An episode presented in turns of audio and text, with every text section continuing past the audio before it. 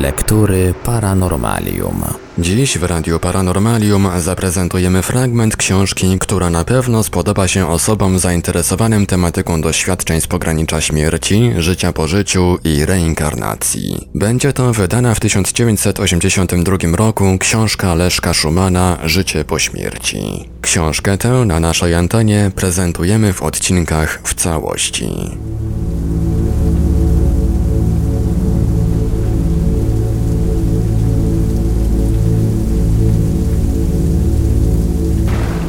Spotkałem narzeczoną na tamtym świecie.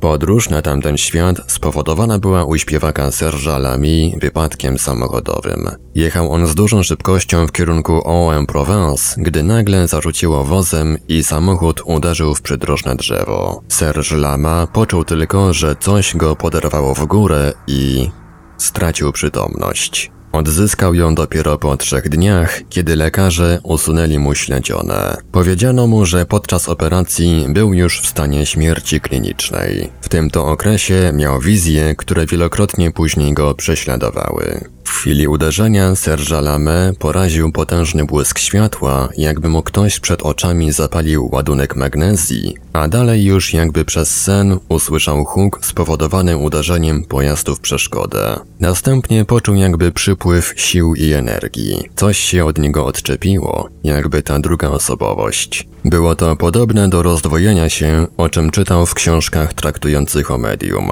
Jego jakby drugie ja, było to jego ciało astralne, unosiło się nad szczątkami jego ziemskiego, rozbitego ciała. Nie odczuwał żadnego bólu. Znikł on w momencie, kiedy jego osobowość zaczęła się rozdwajać. W tej samej chwili usłyszał w pobliżu szloch. Z trudem udało mu się otworzyć oczy. Spostrzegł swą ukochaną dziewczynę jako przejrzystą zjawę, lecz dziewczyna oddalała się od niego, gdy chciał pójść za nią. Na przeszkodzie zbliżenia obojga stał niewidzialny mur, którego nie był w stanie przeniknąć. Musiał pozostać po tej stronie bariery, podczas gdy dziewczyna powoli oddalała się od niego. Rozglądając się dookoła, spostrzegł, że znajduje się w miejscach, które były mu uprzednio znane i bliskie. Wydawało mu się to poniekąd potwierdzeniem, że już chyba kiedyś wcześniej żył na tym świecie. Znajomy wydawał mu się na przykład ów zajazd w starym francuskim mieście Carcassonne, którego wieże przypominały okres panowania Wizygotów w V wieku naszej ery. Był tam osobiście przed kilku laty. Teraz ta miejscowość i zajazd przypomniały mu się ponownie. W dalszym ciągu przeżywał wspomnienia jakby z innych epok historycznych, w których grał rolę mnicha, także z wojen krzyżowych oraz przygód miłosnych, jakich doświadczył w jakimś domu na przedmieściu Paryża. Potem nagle znalazł się pod Bastylią. Dookoła niego były tłumy ludzi. Dostrzegł jakąś arystokratkę, która szepnęła do niego Jeśli mnie wezmą na ścięcie, to uprzednio wydrapię krzyżyk na tym tu kamieniu i wskazała na mur przy oknie. Powrót do życia aktora, któremu tymczasem pozrzewano pozrywane mięśnie i złożono połamane kości, przejawił się strasznymi bólami. Stał przy nim lekarz i coś mówił, lecz jego słowa nie docierały do świadomości chorego. Nie był w stanie pochwycić ich sensu. Gdy Serge Lama odzyskał już całkowicie zdolność myślenia i kojarzenia faktów, powiedziano mu, że jego przyjaciel Enrico Macias i narzeczona, którzy byli z nim w rozbitym wozie, nie żyją.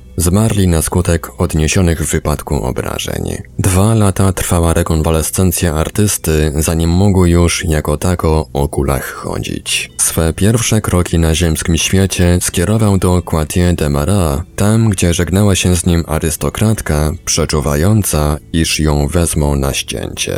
Na szarym, brudnym kamieniu znalazł krzyżyk, którego szukał. Gdzie więc przebywał podczas swej śmierci klinicznej, gdy jego dusza już opuściła ciało? Przecież spotkanie z arystokratką mogło się zdarzyć co najmniej 170 lat wcześniej. Kto ten wypadek wyjaśni? Uczciwie, bez pogardliwych uśmiechów i stukania się w czoło. A jednak powróciłem. Zdarzyło się to przed kilkunastu laty w Wielkiej Brytanii. Michael Clifton, lat 40, odwiedził swego brata zamieszkującego od dłuższego czasu na wyspie Islay u wybrzeży Szkocji. Zawał serca przyszedł nagle. Straszny ból w klatce piersiowej zwalił chorego z nóg. Nieopodal mieszkał dobry, doświadczony lekarz. Sprowadzono go w ciągu kilku minut. Chory dostał więc zastrzyk uśmierzający ból, lecz stan pacjenta nadal się pogarszał. Wobec tego lekarz zatelefonował do Glasgow do szpitala Western Infirmary i kazał się połączyć z ordynatorem. Nie ma sensu, abym tam przyjeżdżał tylko po to, aby potwierdzić to, co pan wcześniej ustalił, zauważył ordynator. Tam, na wyspie, i tak mu nie pomożemy. To by była tylko strata czasu, a tu chodzi o każdą minutę. Zaraz wysyłam samolot sanitarny. Chorego trzeba sprowadzić do nas. Pacjent powtórnie otrzymał zastrzyk przeciwbólowy i za godzinę leżał już na stole operacyjnym. Dano mu narkozę i rozpoczęto operację. Po chwili otwarły się drzwi do sali operacyjnej, z której wybiegł zdenerwowany operator. Pani syn przed chwilą zmarł. Powiedział do matki staruszki, która przyleciała tu wraz z synem i czekała na korytarzu. A więc Michael Clifton już nie żył. Sprawa nie podlegała wątpliwości. Jego serce zakończyło pracę. Tętna nie było. Według praw biologii Michael Clifton był trupem. Operatorowi wypadek ten nie dawał jednak spokoju. Gdzie szukać przyczyny nagłego zgonu pacjenta? Nagle zaświtała mu pewna myśl. Chory dostał trzy zastrzyki, dwa przeciwbólowe, a trzeci w celu przygotowania go do operacji. Kto wie, może zestaw leków był niezgodny i podziałał zabójczo na pacjenta. Ordynator nie dał za wygraną. Postanowił wypróbować wszelkie dostępne środki i metody, a nóż pacjenta uda się odratować. Nie ryzykował przecież niczym. Szybko, lodu, zadysponował. Przygotować wannę, przygotować pacjenta do otwarcia klatki piersiowej. Nie wolno nam tracić bezproduktywnie ani chwili. Lekarz zdawał sobie z tego sprawę, iż w tym wyścigu ze śmiercią liczy się każda sekunda. Jego pomocnicy, asystenci stanowili zgrany zespół. Pracowali szybko i pewnie, jak dobrze zaprogramowane komputery. Przede wszystkim należało starać się zatrzymać upływ krwi. Michael Clifton nie żył już od 120 sekund. Od dwóch minut był trupem. Zwinna ręka operatora pochwyciła serce nieboszczyka. Masował je równomiernie i wytrwale, aby pobudzić do pracy. Robił to przez 12 minut. Bolały go palce i drętwiała ręka, lecz nie ustawał w staraniach. Nagle serce drgnęło. Jeszcze kilka minut i ruszyło. Przez jakiś czas należało je jeszcze wspomagać. Uśmiech triumfu rozjaśnił twarz chirurga. Jednak dał radę. Michael Clifton ożył. Nie był nieboszczykiem, jak to zakomunikowano jego matce kilkanaście minut wcześniej. Trzy godziny siedział lekarz przy łóżku chorego i obserwował go. W pewnym momencie Michael Clifton otworzył oczy. Uniósł powieki, lecz nie widział nic. Krzyczał, ale nikt go nie słyszał. Powrócił z tamtego świata, lecz był porażony, ślepy i głuchy. Pracował tylko jego mózg. Poruszeniem warg mógł otoczeniu dać do zrozumienia, że żyje i jest przytomny. Matka Michaela usiadła też przy łóżku reanimowanego i starała się z nim porozumieć, ściskając jego dłoń. A oto relacja, jaką po kilku miesiącach złożył Michael Clifton. Leżałem w zupełnych ciemnościach. Tylko mój mózg był czynny. Zdawałem sobie sprawę, że jeszcze żyję. Wówczas w myślach zacząłem krzyczeć: Nie chcę umierać. Nie chcę być kaleką. Nie chcę leżeć do końca życia zniedołężniały w łóżku. Wtedy też zacząłem walkę z samym sobą. Starałem się obserwować swój mózg. Chciałem wiedzieć, czy śmierć, która pochwyciła mnie w swoje szpony, tylko częściowo zwolniła swój uścisk. Przeżywałem dziwne stany. Byłem po tamtej stronie kurtyny. Wiem nawet doskonale, jak do tego doszło. Ostatnie wydarzenie, jakie pamiętam, to moment, gdy mnie wwożono do sali operacyjnej. Potem dostrzegłem przed sobą potężną górę, pokrytą pięknym kwieciem. Gdzieś daleko było jasno i ta jasność zbliżała się ku mnie, otaczając moją osobę cudownym uczuciem ciepła. Z tego światła i ciepła docierały do mnie dźwięki o niebywałej harmonii. Wówczas dostrzegłem także ludzkie postacie zbliżające się do mnie. Dziś już nie mogę sobie przypomnieć, co to byli za ludzie. Wiem tylko na pewno, że gdy się do mnie zbliżyli, rozmawiałem z niektórymi. Kilku spośród nich chyba nawet poznałem. Wszyscy oni byli moimi dawnymi znajomymi, którzy już dawno umarli lub polegli na wojnie. O jednej z kobiet wiedziałem, że sobie odebrała życie z powodu partnera. Patrząc na to wszystko, pomyślałem sobie, że przecież te wizje muszą mieć jakiś sens. Po prostu mam zrozumieć, że już nie żyję. Zetknięcie się z tamtym światem nie wywołało jednak u mnie strachu i nie zrobiło żadnego szczególnego wrażenia. Po prostu spokojnie oczekiwałem, co z tego wyniknie dalej. Nagle coś mnie pochwyciło za ramiona i szarpnęło wstecz. Zacząłem się oddalać od owej góry, od wspaniałych kwiatów i od osób, z którymi jeszcze przed chwilą rozmawiałem. Jeszcze przed momentem byłem w stanie spokoju ducha, poczucia szczęścia, a tu nagle nastąpiła jakaś szybka i niezrozumiała dla mnie zmiana. Miałem wrażenie, że zjeżdżam po stoku góry. Dookoła mnie robiło się coraz ciemniej. Poczułem też niespodziewanie straszny ból w piersiach, w głowie i w sercu. Wyraźnie czułem, że ktoś trzyma moje serce w garści i że nim porusza. I wtedy zrozumiałem, że jestem z powrotem na ziemi. Lecz chyba była to noc, bo nie słyszałem nic i nic nie widziałem. Na moje pytania nie odpowiadano, lecz kiedy ktoś mnie dotykał, sprawiało mi to cierpienie. Nie mogłem jednak krzyczeć, nie mogłem też nikomu powiedzieć, jak strasznie cierpiałem. Rozpoczęła się niesamowita walka. Człowiek, który stawił czoło śmierci, Michael Clifton, nie chciał być kaleką. W myślach ułożył sobie plan walki, jak powrócić do stanu normalnego. Zdawał sobie sprawę, że jego umysł działa poniekąd tylko jednokierunkowo. Tam też zamierzał szukać punktu zaczepienia. Pragnąłem odzyskać wzrok, widzieć moje otoczenie, wspomina Michael Clifton. Godzinami myślałem tylko o tym. W swojej wyobraźni widziałem różne obrazy, barwnie i plastycznie. W anatomicznych szczegółach funkcji organów człowieka mniej więcej się orientowałem. Później powiedziano mi, że mój stan ślepoty trwał aż 17 dni. W końcu zacząłem dostrzegać cienie przedmiotów, którymi poruszano przed moimi oczami. Po kilku dalszych dniach moje receptory, czy jak to się inaczej naukowo określa, zaczęły reagować na kolor czerwony. Aby choremu ułatwić powrót do normalnego życia, dookoła niego pozawieszano na ścianach czerwone płachty. Dodawało mu to chęci do dalszej walki. Z kolei pragnął mówić. Na początku był to jednak tylko bełkot, szepty i jęki, lecz nadszedł dzień, kiedy zdołał wymówić słowo, którego nauczył się w dzieciństwie najprędzej.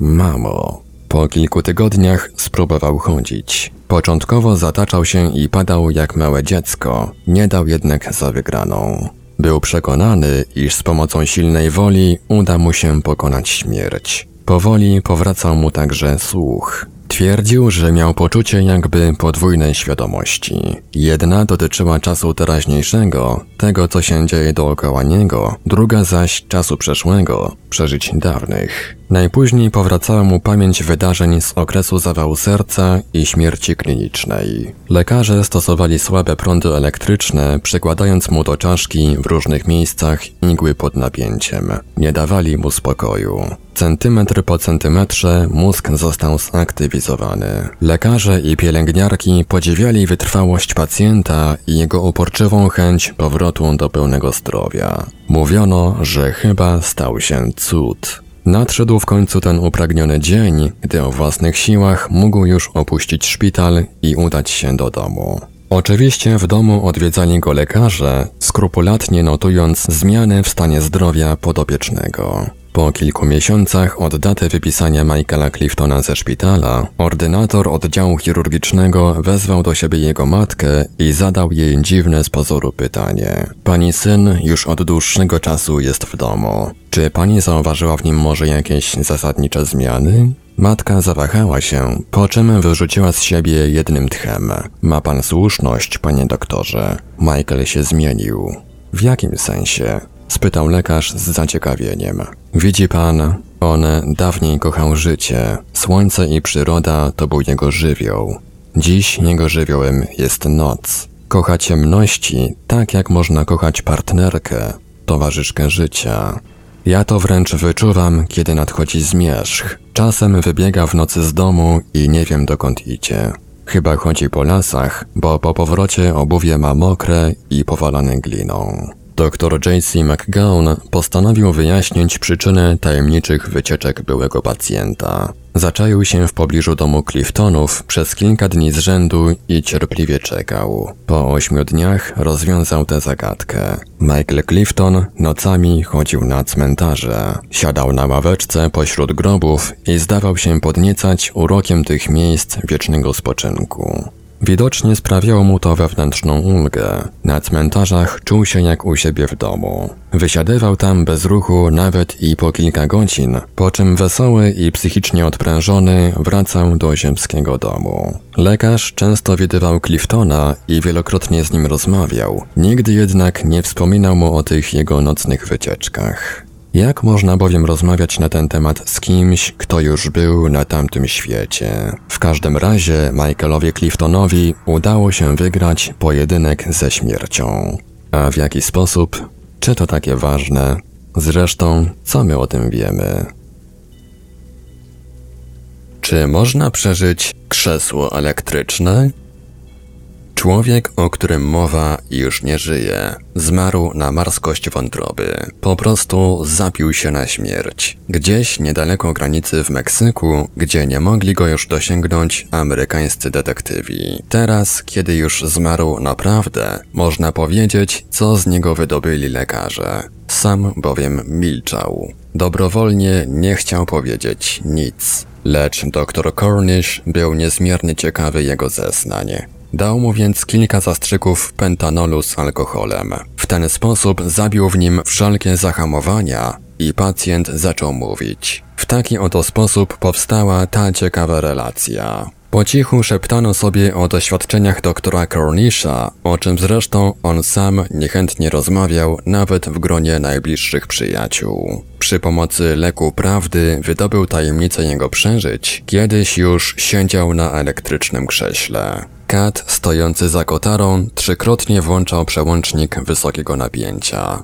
Trzykrotnie skazanego z sykiem przenikał prąd, tak iż w pomieszczeniu, zbudowanym chyba jak na ironię na wzór kaplicy, rozszedł się smród palonych włosów i przypalonego mięsa. Można wierzyć lub nie, lecz ów osobnik siedział rzeczywiście na elektrycznym krześle. Kto twierdzi, iż człowiek nie może przetrzymać styku płyty miedzianej z ciemieniem ludzkim, bo prąd przepalił tkanki i doprowadza mózg do wrzenia, ten nie wiedział, jaki Fred Phillips był odporny na urazy. Może przetrzymał on to dlatego, bo miał podobno kość ciemieniową jak słoni. Uprzednio już dwa razy strzelano do niego z pistoletu dużego kalibru, a kule ześlizgiwały się z jego głowy jak po stali pancernej. Lecz czy byłby w ogóle przeżył to, co z nim zrobiono, to bardzo wątpliwe. W każdym razie ostatnie oficjalne orzeczenie lekarskie brzmiało śmierć z powodu zastosowania prądu elektrycznego. Zarządzono wydanie zwłok na skutek specjalnej interwencji u gubernatora.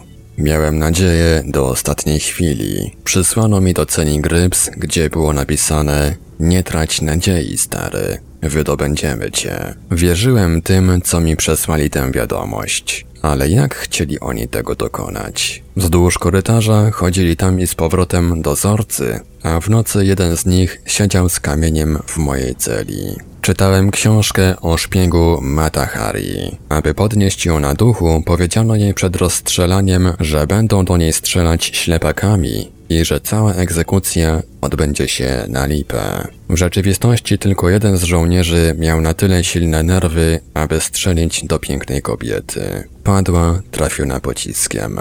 Inni ją chybili. Może i mnie, Fredowi Philipsowi, chciano zagrać taką komedię, żebym do ostatniej chwili strugał bohatera. Tak więc wierzyłem w moich przyjaciół, dopóki nie przyszli po mnie moi oprawcy.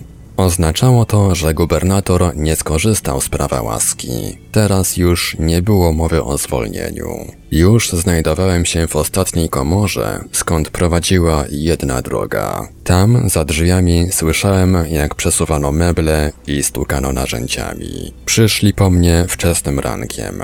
Wygolili mi ciemię i włosy na nogach. Na ramieniu wycięto kawałek tkaniny, aby umieścić tam elektrodę. Zgrzytałem zębami ze złości, że mnie okłamano, gdy mi robiono nadzieję tam, gdzie ona w ogóle nie była możliwa. Następnie wprowadzono mnie do pomieszczenia egzekucyjnego. Na twarz nałożono mi maskę. Uchwyty zacisnęły się na moich kończynach. Słyszałem, jak ktoś w pobliżu klepał za mnie jakąś modlitwę. Po raz ostatni oświadczyłem, że to nie ja zastrzeliłem wówczas cztery osoby. Byłem tylko przypadkowo w pobliżu, lecz nie było na to dowodów, więc mi nie uwierzono. Nagle przeniknął mnie straszliwy ból. Miałem uczucie, że mnie coś rozsadza, że mam spuchniętą każdą tkankę. Krzyczałem, chyba w myślach, aż się w końcu znalazłem w dużym zielonym pokoju, okrągłym, bez narożników, a do mnie zbliżał się jakiś olbrzym, który starał się mnie zadusić. Walczyłem z owym olbrzymem, choć jakoś wiedziałem, że to wszystko dzieje się już po mojej śmierci. Krzyczałem coraz głośniej, a ów potwór, którego trzymałem za gardło, zmniejszał się i rozpadał na kawałki. Tymczasem zielona kula, gdzie przebywałem, stała się olbrzymia jak kościół. Po chwili zaczęła wirować, aż dostałem zawrotu głowy. Potem z wirującej mgły wyłoniły się jakby złociste węże. Wtedy usłyszałem ludzki głos. Ktoś szeptem wydawał polecenia. Wannę gumową podnieść wyżej, podgrzać wodę, silniej masować, podłączyć elektrody, jedną na pierś, drugą na kark, bliżej podstawy czaszki. Nie rusza się. Już nie żyje. A więc mówiono o mnie. Lecz ja nie byłem martwy. Czułem jednak, że mam tylko głowę. Nic z tego nie rozumiałem. Głowa bez ciała? Właściwie byłem tylko mózgiem. Nagle zdałem sobie sprawę, że znajduję się w samochodzie, który w szaleńczym tempie jedzie po nierównym terenie. To były moje pierwsze świadome wrażenia. Jeszcze jeden zastrzyk. Usłyszałem. Wtedy poczułem, że tam, gdzie mi wbito igłę, mam serce. Powracałem do życia. Ruszałem żuchwą, lecz jeszcze wiele minut upłynęło, nim zrozumiałem, że mam także i inne części ciała. Wreszcie udało mi się otworzyć oczy. Zobaczyłem wtedy nad sobą twarz mężczyzny. Spoglądał na mnie kującym wzrokiem. Ubrany był jak chirurg do operacji, z maską na twarzy. Nie ruszać się, powiedział, kiedy spróbowałem poruszyć głowę. Boli, wyszeptałem. Straszna jazda. Wóz stanął. Byłem w sanitarce. Po szczegółach poznałem, że był to wóz pogrzebowy, przerobiony na salę operacyjną. I w takim to wozie przywrócono mnie do życia. A więc jednak przybyliście. Szepnąłem do jednej z postaci w bieli i z maską na twarzy, bo po ich groźnych spojrzeniach poznałem, że to byli nasi ludzie, a nie lekarze. Pokiwał głową. Co mi miał opowiadać? Szef wydał rozkaz, aby sprowadzić sławnego profesora X, a dalszy ciąg akcji został przez naszych sprawnie zorganizowany. Kosztowało masę forsy, aby za pośrednictwem wpływowych senatorów spowodować zgodę gubernatora na wydanie moich zwłok. Przeprowadzili to jednak sprawnie i dzięki temu żyję. Lecz kiedy jestem sam i zamknę oczy, stale mam przed sobą ową zieloną salę o wielkości katedry. Stale też dręczy mnie obawa przed strasznym potworem o szerokim pysku i skośnych oczach.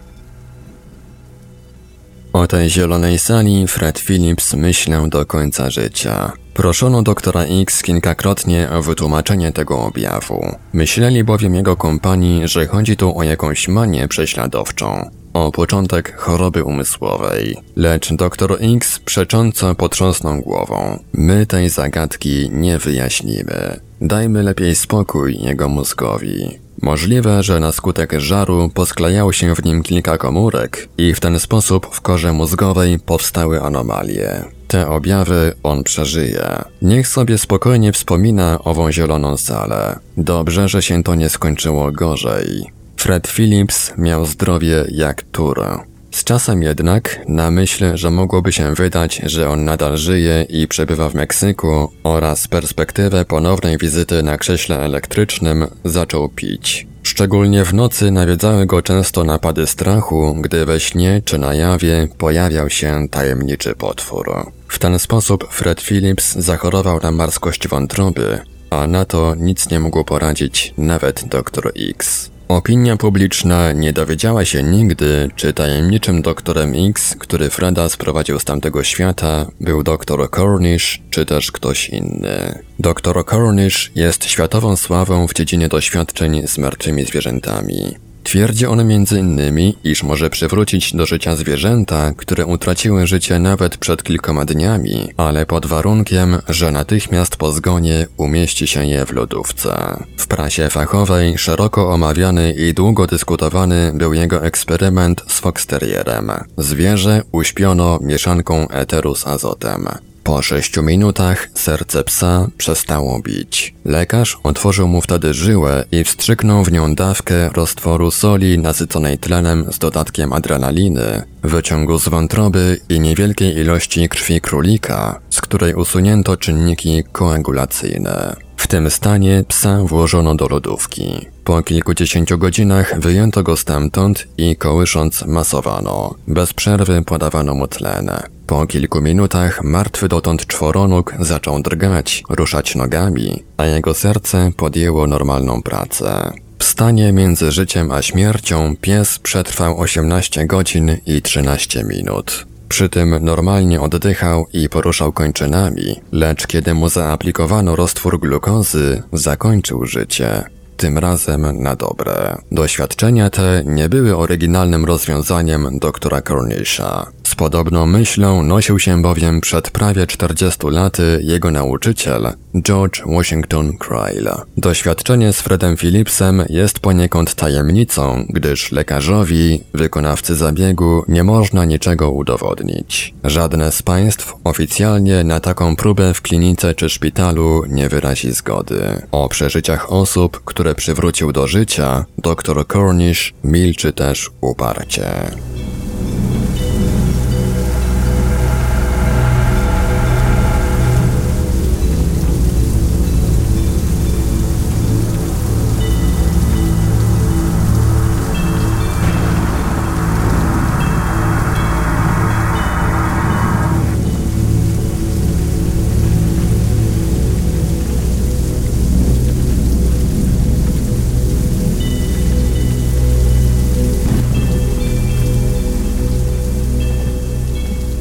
Radiu Paranormalium zaprezentowaliśmy fragment wydanej w 1982 roku książki Leszka Szumana Życie po śmierci. Dalszy ciąg w kolejnym odcinku Lektur Paranormalium.